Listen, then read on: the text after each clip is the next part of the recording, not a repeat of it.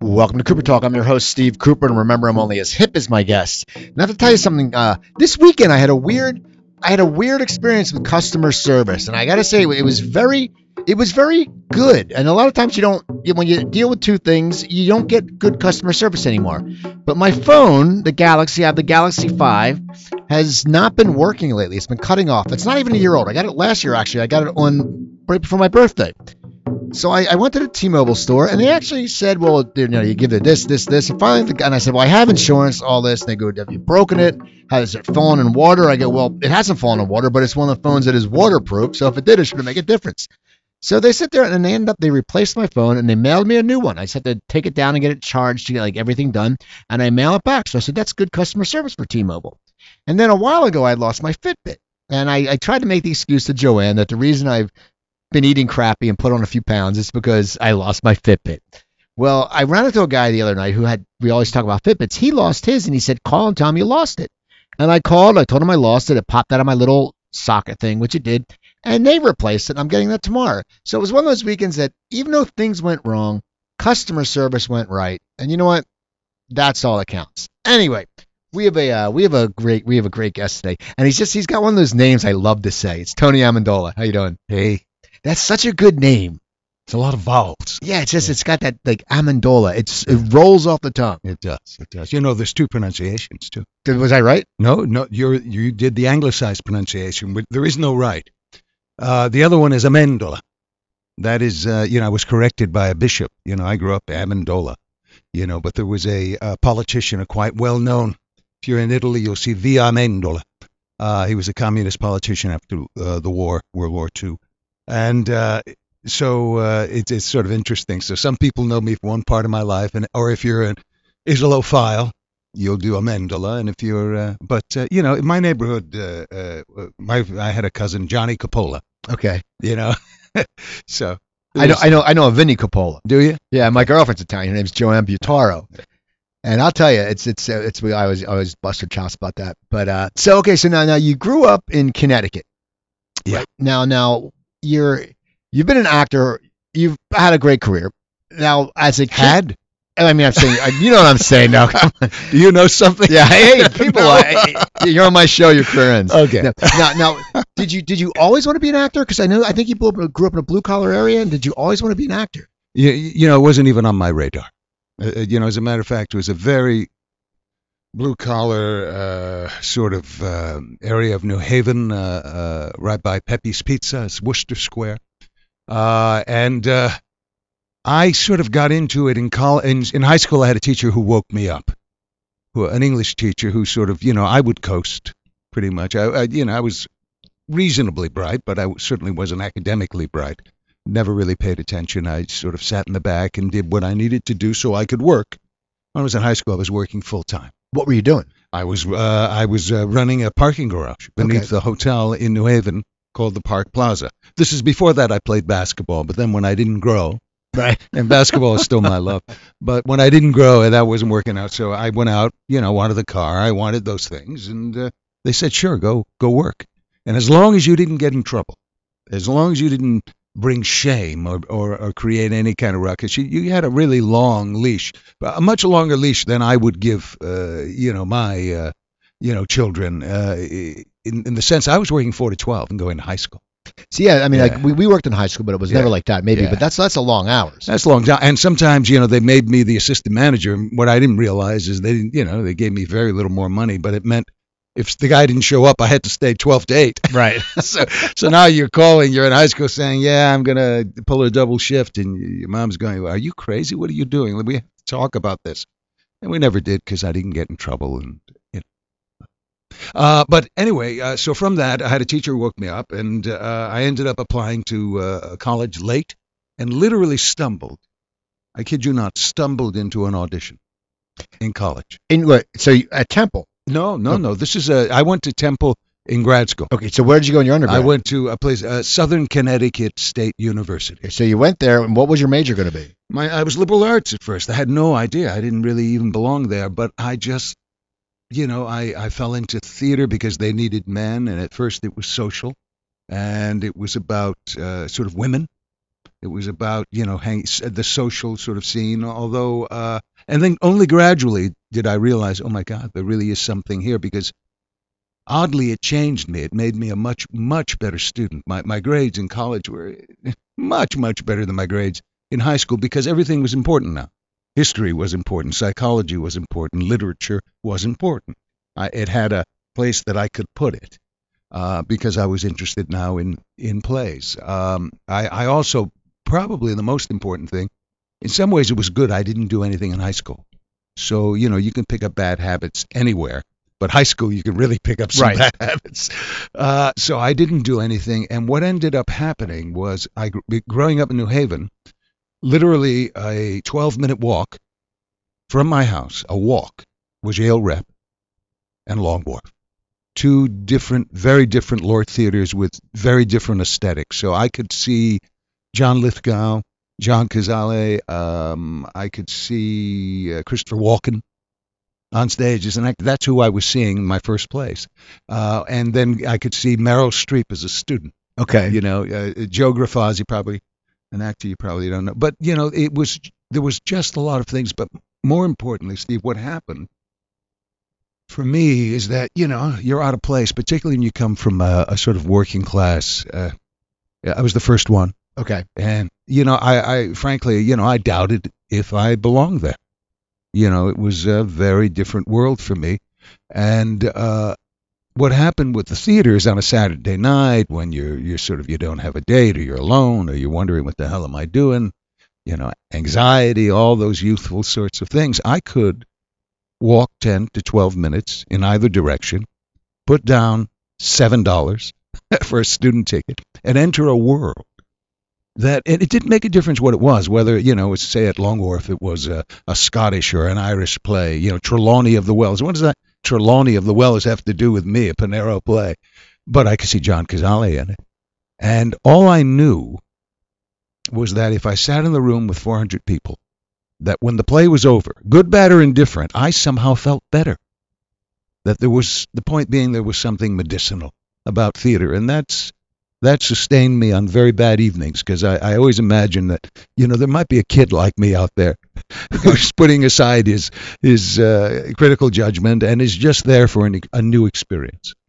So you went, and so now, then now, as you decide you want to be an actor, because I mean, and it's great. I mean, it is the experience you had, and especially to be able to walk. I mean, it's like that's something like a lot of times people don't, you know, they don't want to go to certain places, a movie or a theater, because they go, ah, you got to drive, you got to park. But this, it's you always had that outlet, Right. and so you went there, and so then you just really decided that's what you wanted to do. Well, you, you know, yeah, I, and I decided before anyone really believed in it. You know, you know, you get the talk. You know, okay, you're in college now, so law or medicine, right? Now that I, I did try law. How'd I that thought, Uh, y- y- y- nah, it wasn't me. I was interested. I mean, who's not interested in constitutional law in, in terms of you know, because that was, you know, late sixties, uh, early seventies. You know, so uh, that was good. But I, I knew it in my heart it wasn't me. Uh, so I just sort of stuck it out, and and then I, when I when I left uh, school, I realized I needed better training, and I went to Temple in uh, in Philadelphia, and had a you know that was an eye opener too. Yeah, Well, we were talking about right Yeah. before, yeah, because everyone knows like the, you know, Philadelphia, is Philadelphia, Philadelphia's all spread out, but the Temple, it's a little better now, but it's a really bad neighborhood. Oh well, the you know they have three campuses. They have a downtown center city, that's fine. They have uh, one out uh, out in the country, which is beautiful, and then you have North Philly. North Philly was, you know, one time I remember my buddy and I, uh, he, he picked up a you know three hundred dollar car to get us around. We were, and we went back. The car wasn't stolen. It was burned to the ground. It was just completely burned. And I remember we just, you know, I, I, all I could do was laugh. You know, he was he was in complete shock. You know, but that's you know it was the smoldering car we came back to. You know, we were doing I don't know the Crucible or something. His car is on fire. But uh, you know that said, it was a wonderful uh, experience. Uh, it was a conservatory environment. We got to do a lot of different plays, but most importantly, I actually, unlike students today, you know, I didn't come out with a ton of debt. So it meant that I could actually, you know, do what I wanted to do. I wasn't didn't have to worry immediately about paying off loans or what am I going to do. I mean, it was pretty much a free ride. I got a scholarship and then a fellowship.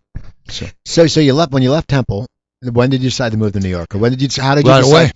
So you just said, "I'm done." You were like, "I'm not going to screw around. I'm not going to hang out. I'm going straight to New York." Well, you know, I, I wrote something. It's very funny. I still think of it to this day. I was living in this um, uh, Ukrainian neighborhood just above uh, the art museum, and I wrote something on my mirror, and it was uh, professional acting work, East Coast. And that's what I wrote. And of course, when I graduated school, I had no money. so I ended up getting, I was lucky, I got some teaching work, both at Temple and at uh, the school in Connecticut, Southern Connecticut State. Uh, so I, I would commute between Philadelphia and New Haven. I got my nest egg together, and then I moved into the city. I moved into the city, for anyone who's of any age, on there was a surprise blizzard in 1978. I mean, it, no one knew. So uh, you know, I moved in that day. I woke up and people were skiing down like Fourth Avenue. You know, you know, it was just a glorious time. That lasted about two days, and then it got really dirty. Uh, you know. So now, when you're when you get to New York, where do you start? Do you sit there? I mean, because you're new, you have your, but there's tons of actors, and you know, it's like anything. You guys are all hustling, Yeah. and it's like in LA, people can be a little, they can be lazy. In New York, you can't be lazy. You, have, you have to get up your ass and make things happen. Throw a rock, hit an actor. Exactly. what they say. how, how did you? Where did you start from? Uh, you know what I did was um, I uh, looked for a kind of community. I have friends, and I really lucked out because I, I took class briefly at HB, you know Herbert Berghof in Uta Hagen, that school, and uh, I took a couple of classes. But I had uh, done something called uh, URTA auditions in college, and I had gotten work at various uh, Shakespeare festivals. And then uh, one of the ones I turned down because I was still in school was Ashland. Now, if you live on the West Coast and you're, you know, sort of of the uh, training programs, you, you drop everything you're doing and you go to Ashland. Okay. And I remember saying no to Bill Patton, who was uh, the business manager at the time, and I remember him looking at me like, "Well, this is refreshing." He's just, th- th- he's really out of his mind. But I had to finish a project, so I couldn't go. And and as fate would have it, they they actually called again, and and so I was only in New York about two months when I left to go to uh, Ashland for six months, and uh, and I've never l- gone back to live on the East Coast since. I've always followed the work, and I've worked back in New York, and that's it. Well, what was what was uh, Flum, Flumina? Filumena. Yeah. Uh, Filumena is an Eduardo De Filippo play. Quite a, it's a beautiful play. Uh, do you know Marriage Italian Style, that De Sica film? Mar- Marcello Mastroianni, and yes, it's the play that film is based on. It's uh, it's a gorgeous play, and De Filippo is like um, he's one of the great playwrights, one of the great. Uh, you know, your Pirandello. De Filippo is more of a regional Neapolitan comedy, but it's a comedy with a strong bass note, a real, real powerful bass note. It's not frivolous. Uh, and uh, so I did that. I actually directed it uh, at in uh, in Berkeley, where I was for many years, and then uh, out of the blue, I get a chance to play it in uh, at Williamstown, and mo- we moved it to New York. And you played it. It was for a long time. Yeah, yeah, yeah. We played it for uh, about three or four months, I guess. Yeah. So now, now, now you're you're getting to like the theater, and now you're are you traveling more as you do this?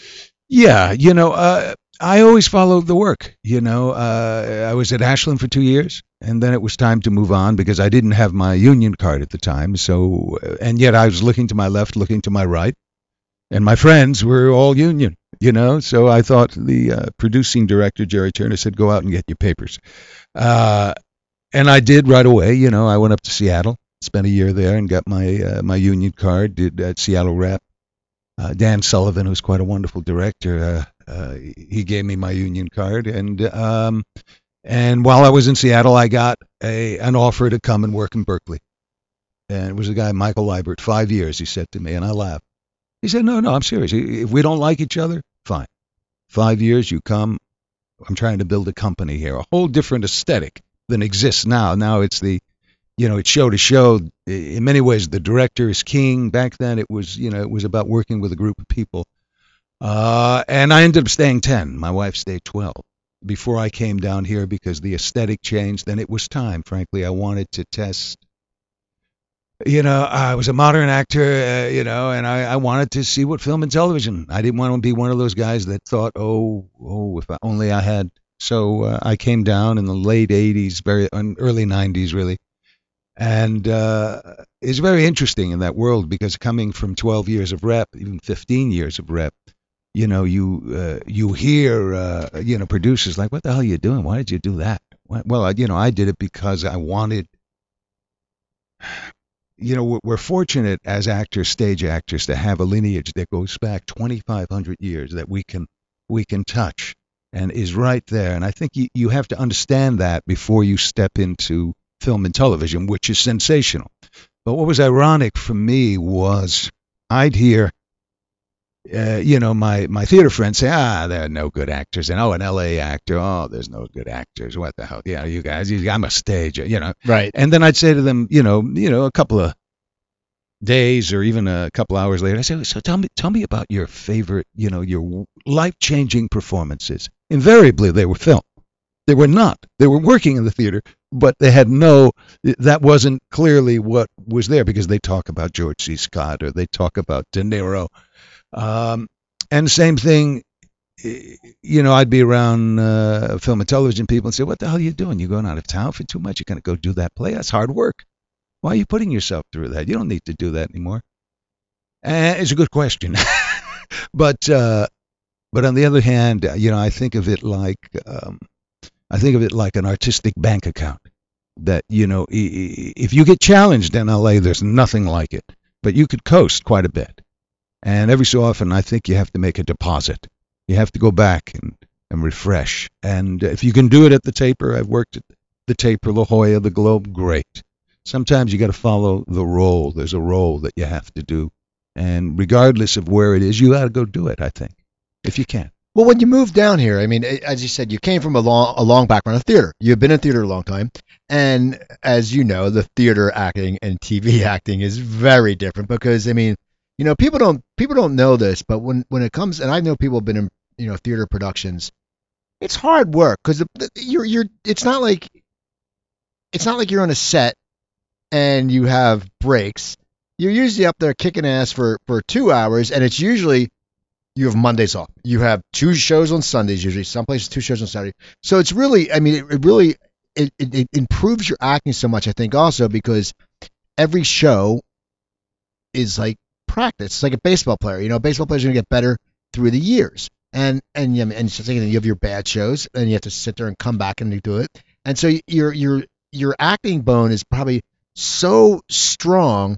How does it react to when you come down here and you're going to, Oh yeah, uh, read read a few lines. When you're going, wait, read a few lines. I, I'm used to to an hour, at least an hour lines, with stuff that you have to memorize and you have to deliver pretty much the same the other night because people know people come back to see plays. How what what was you, what was it like for you getting used to an, like your auditions? Because it's it must have been a little like a plant a different planet. Yeah, you know, it is. It is. It's it's different in some essential ways, but in the big picture, it really, you know, it's all about telling the truth, either in a, a thousand seat theater or telling the truth in a very intimate frame, you know. But it's all about trying to scratch at something. One of the things that was very interesting to me, there was, there was this great casting director, and I was in the middle of uh, uh, Ron Surma. He was used to do all the uh, um, Star Trek and other things, and he was the nicest man in the world. He's retired, uh, and I remember being in the audition. He, he would respond to theater credits because you know you had to speak gobbledygook in Right. in Star Trek and Stargate and all of those things, and uh, so he would call me in, and I remember a big big lesson. Uh, I was in the middle of the audition, and his the director was on the left, and the producers were on the right, and Ron was in the middle reading with me. And in the middle of the audition, he kept nodding his head and looking at me towards the producers. Because what I was doing was ex- exclusively auditioning for the director because I was a theater person. And he was just pointing, no, include everyone. They're there. The, the director probably just came into the room 10 minutes before you in television. Right. Now, in, in film, it's a whole different thing. In film, it's very, very much about the director. But in, in television, it's, it's about the producers and the writers who may or may not direct. Uh, but also, the other thing I had to learn, I had a wonderful teacher. Uh, you know, I had trained quite a bit, but when I came down here, there was an actor I knew from ACT, Ray Burke. And, you know, you have coffee, you make the rounds, and you, you just check in with people. Maybe somebody has an answer or something, you know. And two things happened. He got me in. Uh, he told me about a class he was taking that was the antithesis, really, of the rep training where it's all about the word and the language and and this worship of literature. It was very much bare bones and and cutting and about developing the actor, and that was very useful to me. It was a teacher named Milton Katselas. It was the Saturday class. He had a, a Saturday class that had an extraordinary group of people in it. Jeffrey Tambor was in it. Doris Roberts was in it. I mean, it was just people who still wanted to learn, you know. Uh, and he was very useful to me because he sort of sniffed me out and realized that okay, so you know, for me it was all about not respecting the text, you know, but really experiencing the text. Okay. And that's a, a big, big difference. The other huge thing that happened to me that sustained me is I had a friend, Dakin Matthews, and we went to see a friend of his in a play. The play was Tamara. Do you remember that play? Ran forever in L.A. But anyway, I was in town a couple of weeks, and uh, I just happened to see that play, and they were casting. So the person we went to see asked my friend if I was an okay person, whether I, you know I was a psychopath or anything, and he said no, no, no. Actually, he's okay. So uh, they called me in for an audition, and the guy knew my work. Phil Killian knew my work from Berkeley Rep, and I got cast. Huge thing, because it meant when most actors are like, "What am I going to do?" or they're going to wait tables, or they're going to do whatever they can to sustain that we have to do. I had a, I had a, a, a LORT job. It was a production contract. I had a regular job that I with eight shows a week while I was getting an agent, while I was doing all those things. Huge. And you Yeah. could have gotten the agent to come and see your performance. I mean, Yes. that, that's like you have that. ah, they that don't want to come to the theater I know. unless you're at the taper. They, Right. they don't want to come, or the Ahmanson. then they'll come, or South Coast too. So, so now, how does your transition to TV go? I mean, do you start getting roles pretty easy, or does it take a little bit of time? Yeah, it, you know, the first uh, it it took, uh, frankly, about. I came in like February, and I didn't get my first job, I think, until the fall. But you got to realize, I signed with my agent. How's this for timing? I signed with my agent the day of the writer's strike. in you know in 88 89 Okay. whatever that's when i signed so needless to say there was nothing but i escaped for the summer and went to the old globe and did did a play and then came back and things began the first job was uh, it was an interesting lesson was la law it was a, a bartender at a at a biker uh, bar. And i walked in these the ro- you know the room was filled with hell's angels and bikers you know so i'm thinking what you know what the hell am i doing here? I'm never gonna but for some reason i did get cast and it was very very interesting. And uh, you know that was the beginning uh and uh you know i learned uh i just learned by watching. I always tried to you know watch the other actors and uh and some actors were actually very very kind to me you know. Now, now, one of your roles was in Seinfeld. right Now, were you a fan of the show when you went? oh or- huge I mean, did you know? Because they, because as I said, me and my girlfriend watch that all the time now, and and it's so funny because I so many of my guests have been on Seinfeld. Like you watch, you go, oh my god. So now, were you excited to audition for that role, or did you know? I mean, it would be, you know, hu- hugely exciting because uh, it was one of the few comedies that make me made me laugh a lot. My wife knew when I was watching Seinfeld, and also I'm uh, I'm uh, I'm a hard sell in situation comedy, but not in so I've done the odd ones. There was Titus, and uh, I've done maybe three or four, uh, but Seinfeld was just you know sensational. Uh, you know, have, because it's an iconic show. It was a type of humor that I got. You know, I mean, I can't tell you every time I see Elaine get excited and push someone. Right. That's sort of what, what I grew up with. You know, you know, it was that kind of stuff. So it really sort of tickled me, and it was smart. It was very, very smart. And um, so uh, people to this day still remember that. I mean, that was well, that's I don't know. and now it came out. You're Rusty. Yes, right. Yeah. right. So now, and it's out on Hulu. So you know, and that's what I always laugh is now there's a whole new generation of kids watching it. And then you were you were on two episodes, I believe. I was on two episodes. Yeah, I had my uh, love interest was Teri Hatcher. Yeah, it's funny. I had my love interest in various episodics have been Teri Hatcher, obviously, and uh, Marcia Cross from Desperate Housewives. I mean, there's been a bunch of them. uh, Yeah, yeah, know. they they're they're hooking you up, man. That's right. Right. Well, very seldom, very seldom. But but when I did you know was hooked up. They were very very wonderful. So as you're getting these TV spots, you know, and that's the thing. Like with Seinfeld, was one of those shows that it was the industry watched it. Right. Now, did that get you some more doors opening, or No. No. I mean, because I think sometimes people watch show and they go, "Oh, yeah, we saw that guy on that." You know, there's so many. I, I can't tell you. You can prepare as much as you want, Steve, but so much, so much of it is luck. I got my agent really. I got good recommendations. He had clients that he liked the theater. It was J. Michael Bloom. He's a mid-level agent at the time, a very good agent. Well, back when they would actually develop people, back when they would take the time to to be patient, and uh, so the reason I got him finally was because I knew his college roommate Okay. by accident. You know, I mean, it is so random, and he he gave me a kind of credibility instantly, and I, you know, they sent me out to meet various casting people. It doesn't happen anymore. Now you feel like it's a lottery. You know, they take as many clients as they can and they throw them at the wall. What I also notice is though, and I don't think this happens as much. You were working on a lot of series. Yeah. I mean, back then, you know, it was you were getting guest stars, and now you don't see that as much. You don't see someone. I mean, I look at you, you know, The West Wing, and you know, Charmed, and Alias, and all three, like all in one year, and you Yeah, don't yeah. see that as much anymore. And it must have been really great. I mean, it must have been great for you for doing these all these roles. But were you also trying to do theater at the time? Absolutely. Okay. Yeah, absolutely. I would go out of town. Uh, like I said, you know, I'd go out of town to ACT or Berkeley Rep or Williamstown or or the Globe or La Jolla, uh, just because there's a point.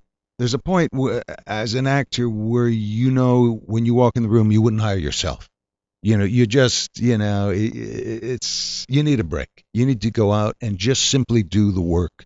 Just simply work on this play and not be distracted by a million other things, as tends to happen in LA. Uh, so I would I would definitely do that, and uh, you know, and I still, you know, when I can, try to do that. Um, it's harder. It's harder now. Uh, also because even in uh, even in stage, the roles get uh, the roles that you want to leave town for aren't as uh, there just aren't as many as they used to be. Well, your career, I mean, as you're working, I know on West Wing you played an ambassador. Mm. Now, what is that? I mean, that must be great when someone says, "We want you to audition." I mean, that's just the cool role. Is that? Is that I mean, what when you sit there and they say an ambassador, and it's such a big show. I mean, is is it? Do you nerve up a little bit, or do you sit there and go, you know what? I've been on a stage all this time. This is no big thing. Well, you know, the stage helps you uh, uh, to a certain degree because you're used to the uh, the people in the room, but you do get nervous. It depends. It's surprising. You know, it all has to do. Some days it's as easy, it just flows, and other days, you know, it can be awful. But the West Wing definitely gets your radar up because the writing was so good, the politics and all of that. It was such a smart show. But what was interesting on the episode I did, I shot. My first day was the day after John Spencer won the Emmy Okay. and and, and you know there are actors like John Spencer and Dennis Franz. Those are the guys that who I find a lot of uh, sort of theater actors, character guys, gravitate towards because they they floated to the surface somehow. They you know they broke through, but they were you know they're character guys, and you're so happy when you see someone like that get a break. Well, he won the Emmy, and the next day he was a little spooked. I could tell because now as he said, he says, I have to be as good as I never was. Right. You know what I mean? Now he had to live up. So that's what I really remember about the West, shooting the West Wing is oddly enough, I was more concerned with, you know, because he had had a big night, you know. Uh, but I- love the variety, you know, I love, uh, you know, it was a non, nondescript uh, um, Middle Eastern country, the ambassador. Uh, and, uh, you know, I love that. I love that when you're allowed to transform, there's so many things where you're only a you know you live like a talking head you know and uh, you know i love i love it when you can really truly transform into something. And, and you'll be surprised you know where you can find it. I mean you know both the zorro films i found were really interesting for me uh, in terms of wearing the clothes in terms of you know being out there on the horses and wearing the clothes and the period aspect. Those were terrific uh, things, and uh, and even doing I did an episode of Angel one time, and it was a really you know a, a, a demon of paranoia, W- really wonderful role though, and I'm looking at it, and this guy you know he's you know, and he's got uh, he's on a camera arm. They're going to float him on a camera arm. And he's got big tentacles. Now I ask you, you know, so I'm thinking, how the hell am I going to do this? I don't want to. I don't want to. So I thought, oh, I know. I'm actually going to play him sort of like because he, he's hungry uh, for to make people paranoid. That's that's like his appetite. So I thought, oh, I know. I'll play it sort of like barbecue. So, hmm, I don't know about you, but I'm stuffed. You know, so you almost go completely against sort of what what he looked like, and Joss Whedon was uh, was the guy, and uh, uh, he sort of let me get away with it. See, that must be great because you, I mean, and you, you played different roles. You played a doctor. You played all different roles. Now you were in Blow. yeah. Now, now, what was that experience like? Because that was, I'm, I'm fascinated. I, I, I, I'm fascinated by like mob movies, drug movies. I, I, I'll sit there and I'll watch the documentaries. Like, like A and E has like Oh yeah. drug kingpins, and they, it just fascinates me the stories. Because one, I always sit there and think the balls these people have. I mean, the fact that they, they run these huge drug conglomerates, and that's what they are in cities, and they, they don't. It's like they don't even care that's that they can get caught, and that's what that's what's amazing. But now, how did how did Blow come about? Well, you know, blow. Uh, how does blow come uh, come about? Uh, it just sort of fell into my lap a little bit. What was interesting about Blow is originally the character I was playing was a military guy, so were, he was a little bit more formal. It was a little bit more. Uh, and but by the time we actually shot it, they had changed him into a campesino, you know. So now I've got this family around me. So it took a little bit of, you know, mm, twirling my head around. And Ted Demme, who uh, directed that uh, film, uh, I knew there were problems with the script, you know, but you're coming into a film with Johnny Depp, you know what I mean? So you, you got to just be aware there's a pecking order. But I have to say, I got there that morning.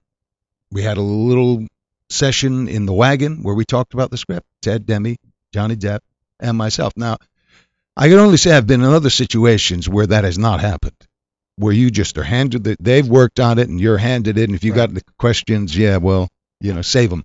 Uh, and that wasn't the case. So what I remember is how inclusive that was, and how how wonderful Ted Demme was. Also, to this day, I've never seen a more exciting opening sequence. The processing of the cocaine is just Right. you know, sensational filmmaking.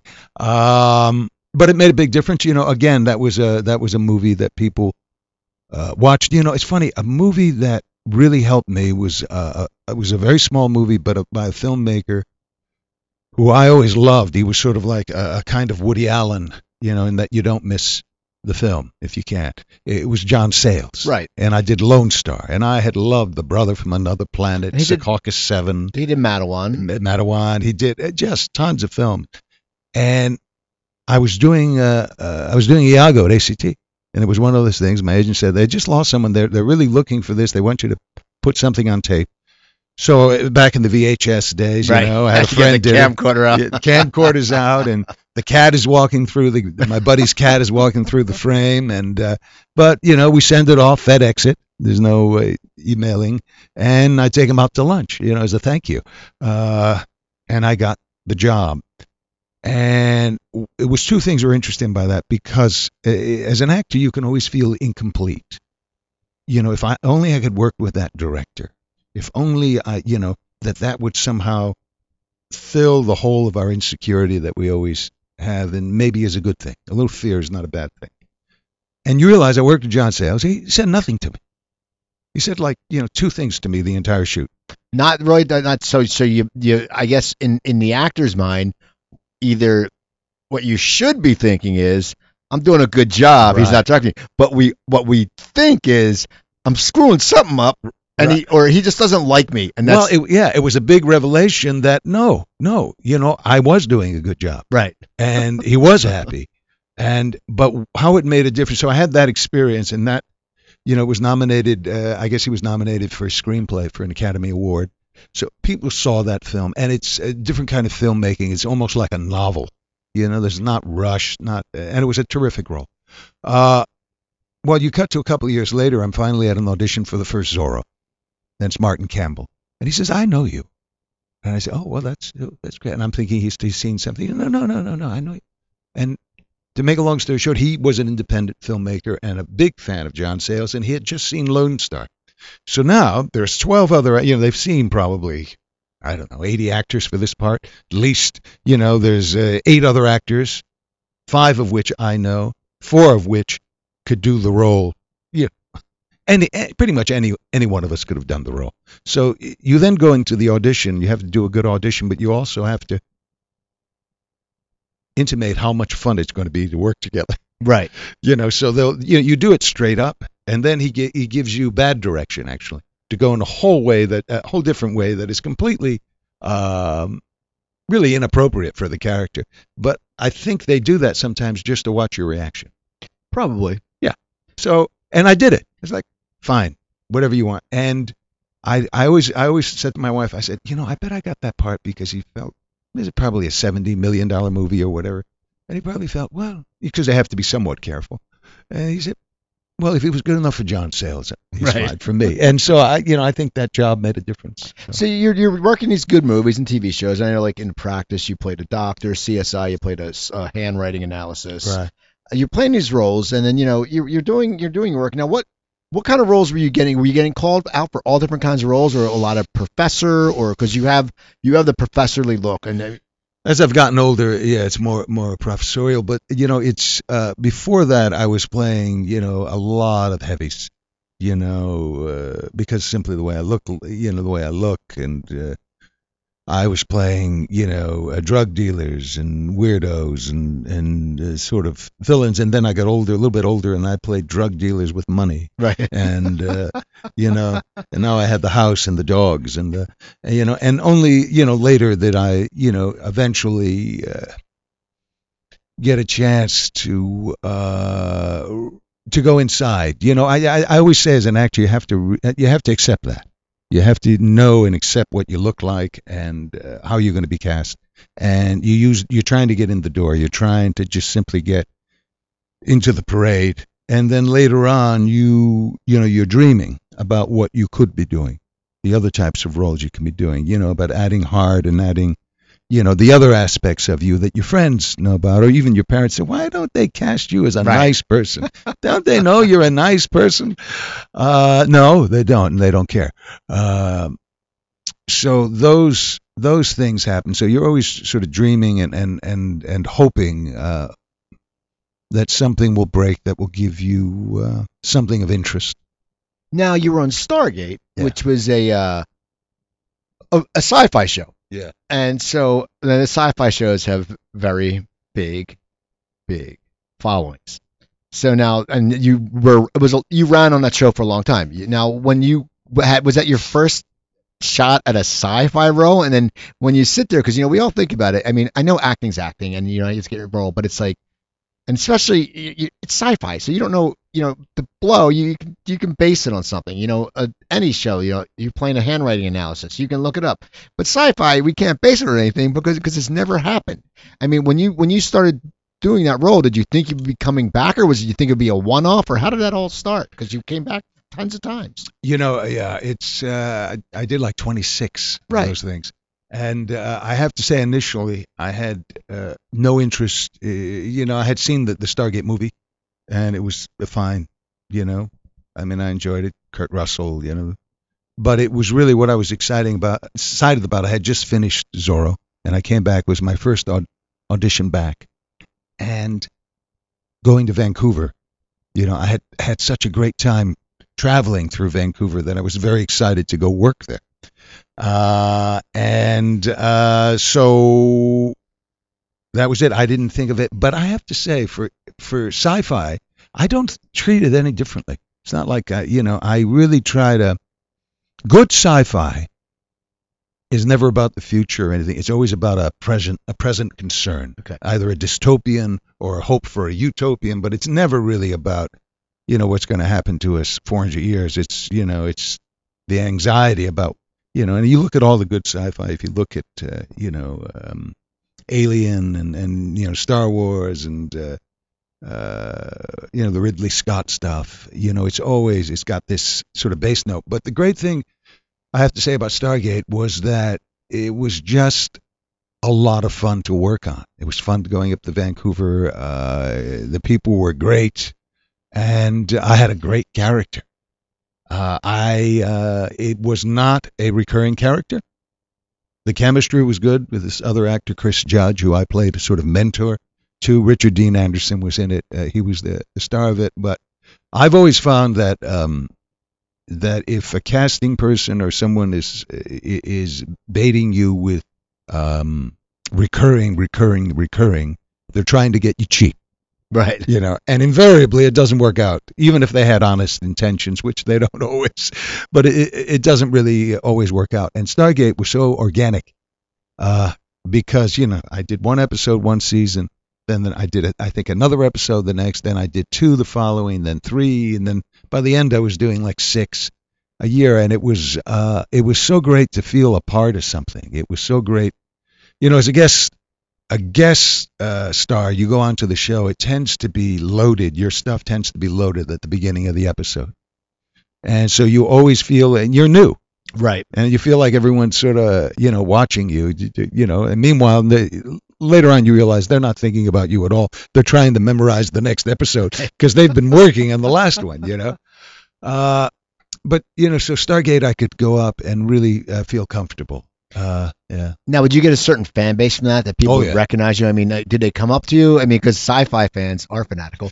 I mean, how does that? I mean, for you, because you know you've pl- you've been acting all these years, but all of a sudden you have a it's your sci-fi. It's a different pa- fan base. Well, it's always interesting. You know, I I don't want to give the wrong impression. I'm not I, I'm not uh, you know hounded the way you know some, but you know I am recognized, uh, and it's always interesting when I see the glint, when I see the recognition happen in someone's eyes. I play a little game, which is I try to pick where they know me from. Okay. So I mean, the people that know me from the more straight work, straight dramatic work, uh, the people who know me from the sci-fi, and then the real ones, the people who know me from Dexter. Well, I was going to ask you about Dexter. You know, those are always sort of very, very interesting. But you know, the sci-fi, I have to say, uh, it's such a cross section of people. There are, of course, the um, uh, the sci-fi geek sort of uh, fandom thing, but in the last 10, 15 years, that is so mainstream now. I remember going to Comic Con, and there was hardly any Hollywood sort of there. It was really about now. oh, it's crazy. It's crazy. So you know, so they realized how strong a base those fans are because they will not only see it once, they might see it eight times. You know, uh, so it, it's very interesting to be. Uh, uh, you know, I've I've had a pilot, Air Italia, or, you know, who wanted to meet me, and I'm thinking, you know, I'd rather you fly the plane. Right. You know, I'd rather you, I'd rather you fly the plane. Uh, but it, and it's also allowed me to travel a little bit. I've gone, uh, you know, I've done a couple of the, uh, you know, conventions. Uh, you know, I did one in Prague that opened. How's this for a sci-fi convention? It opened with a live string quartet. You know, I mean, it's they're all so different. The Right. people, uh, you know, there there are a lot of scientists. There are a lot of people that are uh, a lot of uh, information, uh, you know, sort of computer people. Uh, it's sort of fascinating. Uh, in Italy, I met a a woman who was an antiquities uh, restorer. So you know, I ended up spending four days with her in Florence, and she gave me the tour. Well, that was you know very very special. And you know, being a sci-fi fan was only one aspect of her life. It wasn't. But that must be cool because you go into these, and, and that's the good thing is you get to go somewhere. I mean, I'm sure you can sit there and go through conventions and you go, hey, you know what? I I, I wouldn't mind going there, and then you know you can go there, and you know you, you're going to have the chance to, to meet people who are fans of yours, and they're going to be the people that can show you the cool areas of the city, like the, the stuff that normal people wouldn't know. Right. That's you know that's the fun thing about you know having a a, a privileged uh, sort of presence in any any city, particularly when you're shooting a movie too, uh, because now you could ask you know if you're down in Manzanillo or you're down in some you know you can ask you know some of the local guys well you know where do you go to drink? Where do you go to eat? Where do you get a nice meal? Something romantic. Uh, I always love that because I I love traveling but I enjoy it much more when I'm working because I don't feel the burden of oh my god it's Tuesday. I have eight days. I better have a good Right. you know I uh, I like being there with a purpose as well because I can entertain if I have time off and you you do generally on films I can I can entertain myself Now your role in Dexter. Yeah. Now you were uh, you were the reason why Dexter's mom is dead. You Right. Basically, you created Dexter. I one of the reasons. Now, what was that role like? Because th- that was one of those shows, and I first started watching it, and some people told me about it, and then people did, that that's one of those shows that really built momentum. And what is it like playing on that show? Because one, people, even though Dexter was a killer, people loved Dexter, and there must have been a you must have a lot of people who just hated you. I mean, because your character. I mean, what is what is that like? Because unfortunately, sometimes people can't make a distinction between actor and character. Yeah, yeah, you know, it's it's very weird because sometimes, I mean, that was that's an example of people, um, you know, getting a little bit too lost in the the illusion of it. And you also have the upside is is they think you're very very bright if you play professors. They somehow, you know, the Right. writers the, drives writers crazy, of course. they, I wrote that. What the? Why are you flirting with him? I'm the one who. It's in my mind. Uh, but uh, yeah, Dexter was very, very uh, peculiar. It was, you know, entering a very, very dark world, but it sort of um, it feeds on our our sense of vigilante justice. You know, vigilanteism is a terrible, you know, terrible thing when it goes awry. Right. You know, and it evades law, but it's, you know, something primal about someone who just deserves. To, you know, the interesting thing about playing that part is I had to forget everything I knew because I did. I, in the least I did several. I did three episodes, and the first episode I have no idea who the hell he is. It's only later on that I find out that, you know, when he gets me on the table, as it were. So our opening stuff was very intense. So I was I was essentially doing a scene about a bar fight in an unruly patron, and Michael Hall was doing a scene about the guy trying to stop himself from killing the man who killed his mother. So it was an intent. It was just the two of us. The whole day was it was just the bar fight and that scene, and it, it, it was it was really really amazing and it was exhausting. And uh, uh, we didn't use any stunt guys; they were there. But I mean, so it was.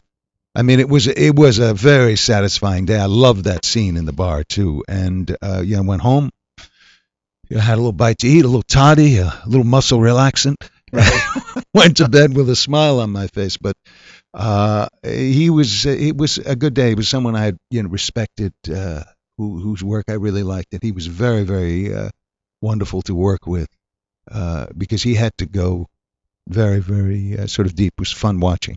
What was it like being in the kill room?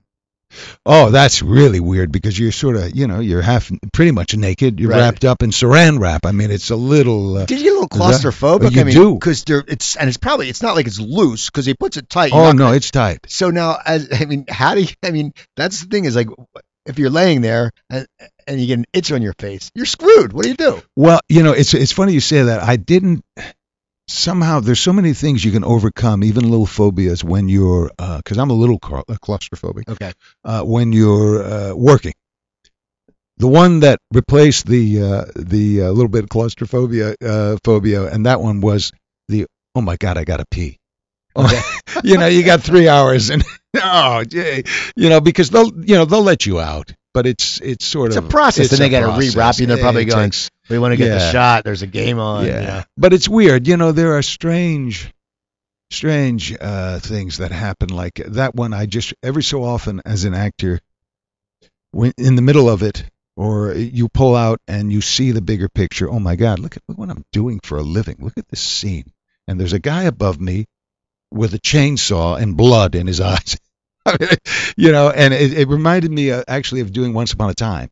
We were shooting the pilot of Once Upon a Time where I played Geppetto, and it's like 2:30 in the morning, the, and no one knows, you know, if it's going to last, what it is, any of those things. And we're sitting at a table. The only thing in the room is a table, chairs, and a couple of columns. The rest is all green screen. Everything is green screen. So it's surreal to begin with. And and it's 2:30 in the morning, and I think, oh, well, this is interesting. I'm doing a scene with Snow White, Prince Charming, uh, Red Riding Hood, Grumpy, and uh, the, the rest of the dwarves, and uh, Jiminy Cricket, who happens to be a grip with a fishing rod. You know, and, and you just smile and think, oh my God, you know, it's a hell of a thing to do for a living. Right. Right. you know, it really is sort of sweet. But uh, Well, how did how did they? I mean, how many takes does it take to kill you in a scene like like in Dexter? back in Dexter. Uh, well, I, you know, I refused to die in it. So, you know, you, you never want to die Right. because then they can't bring you back. Say, Exactly. I'm not dead. I'm not. No. Uh, it was a full day. You know, it was a full day. We had an exterior thing. There's a shot of me where he, he drugs me. There's a photograph running around to that. And then the rest of it. So it, uh, and it's only my side. You know, really, I had to lie down, but I wasn't as um, strapped in when they were shooting up at uh, at Dexter. Uh, but you know, so that's probably a good five on my side, a good five or six hours. So, and I, I I'm very pleased to say I only I only had to go to the bathroom once. See, that's good. yeah, That's good. And if someone was me with a chainsaw, I'd be peeing myself. now, once upon a time, you mentioned. Now, that's an that's another new fan base, another different genre because you go from Dexter to being people hate you to one. I mean, everyone loves Geppetto.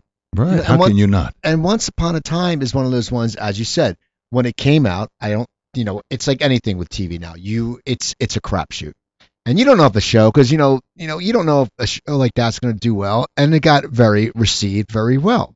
So what's it like for you now? Because you probably have a, a different fans recognizing you who probably don't even know you were in Dexter because they didn't see Dexter. It must be weird. I mean, how what kind of fans are watching Once Upon the Time, and was it was did, have you enjoyed playing that part? You know, I enjoyed it very much because it's a family show, you know, i and it's uh, a sort of, uh, it's really a, a female-centric show about female empowerment in many ways. And I remember when I got the call, I was out somewhere else, and my agent said, uh, well, "Okay, you know, I have this pilot audition for you tomorrow. It's an ABC pilot. You really should look at it." And I said, "Well, what, you know, what is it?" He said, "It's, um, you know, fairy tales." And I'm thinking, "Oh, fine." And then I went home that night, and boy, it was really good. The pilot I thought was sensational. And I really liked the script. And when I went in for the audition, there wasn't much for my character to audition with. So uh, I knew I was coming back, and they, they said, well, you know, it's definitely a recurring thing. Uh, so they made me audition. I'm pretty certain it was a scene from Rushmore, as if, you know, as if you were the this concerned dad. Uh, and it went very, very well. It went just so. Uh, uh, so I wasn't surprised when they called. Uh, sometimes you are surprised when you get a job. But what was so great, in part, about doing that, as uh, uh, I had worked up in Vancouver, so I knew a lot of the people, particularly a lot of the crew, so that helped. I wasn't so, you know, strange person. There were a lot of camera and other people that I was very familiar with. But the other thing is, midway through it, uh, I got cast in a series up there uh, called Continuum. Right. Now, what was interesting is I was playing those simultaneously.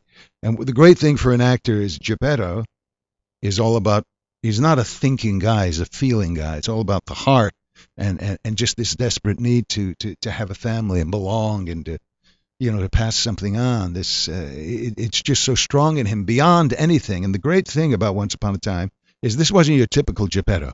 There were a couple of scenes in there where he was really you know, he. As a matter of fact, uh, he he makes some choices and puts his son in front of the other leads. Uh, um, the central character Henry, you know, he puts, uh, excuse me, Emma. Uh, he puts his son in front of that, which is so human. That's the anger I got from all the fans. How could you not do?